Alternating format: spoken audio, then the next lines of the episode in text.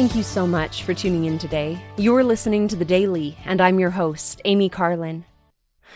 As I have studied the Book of Mormon this year, I have been struck by the importance of remembering, especially as I have read about Alma and his descendants. I have felt that this principle has stood out to me. Alma the Younger, his son Helaman, Helaman's son Helaman, his son Nephi, Nephi's son Nephi, and many other prophets emphasized the importance of remembering spiritual experiences.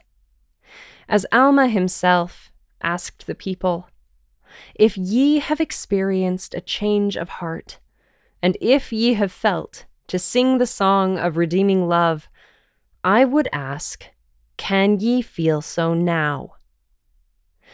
If we have felt these things, can we feel so now? Sometimes we experience what can be called spiritual highs, where we feel the Spirit and the love of God so strongly that we cannot deny it. But at other times, God may feel far away. We long for His light, but feel that we are lost in darkness. It is during these times, especially, that it is critical for us to remember the spiritual light we have felt before. In April 2020, Elder Neil L. Andersen gave a memorable talk about the importance of remembering spiritual experiences. He explained when personal difficulties or world conditions beyond our control darken our path, the spiritually defining memories from our book of life are like luminous stones that help brighten the road ahead. As we remember spiritually defining experiences, even in times of darkness, we can echo the prophet Joseph, declaring, What I received was from heaven. I know it, and I know that God knows that I know it. Elder Andersen shared a spiritual experience he had as a young missionary and his subsequent simple prayer to never forget what he had just felt. As we pray for remembrance, we can receive it.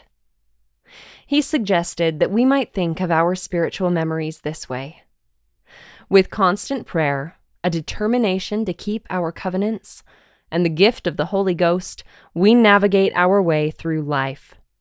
When personal difficulty, doubt, or discouragement darken our path, or when world conditions beyond our control lead us to wonder about the future, the spiritually defining memories from our book of life are like luminous stones that help brighten the road ahead, assuring us that God knows us, loves us, and has sent his Son, Jesus Christ, to help us return home.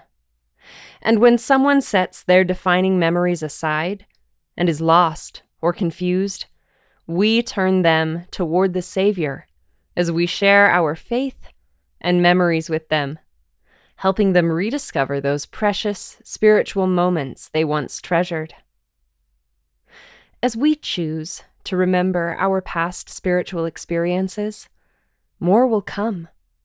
They will bring patience to our doubts and understanding to our difficulties. If you would like to read, watch, or listen to the remainder of Elder Andersen's message, look up Spiritually Defining Memories on churchofjesuschrist.org. Thank you again for listening today. The Daily is brought to you by the Church of Jesus Christ of Latter day Saints.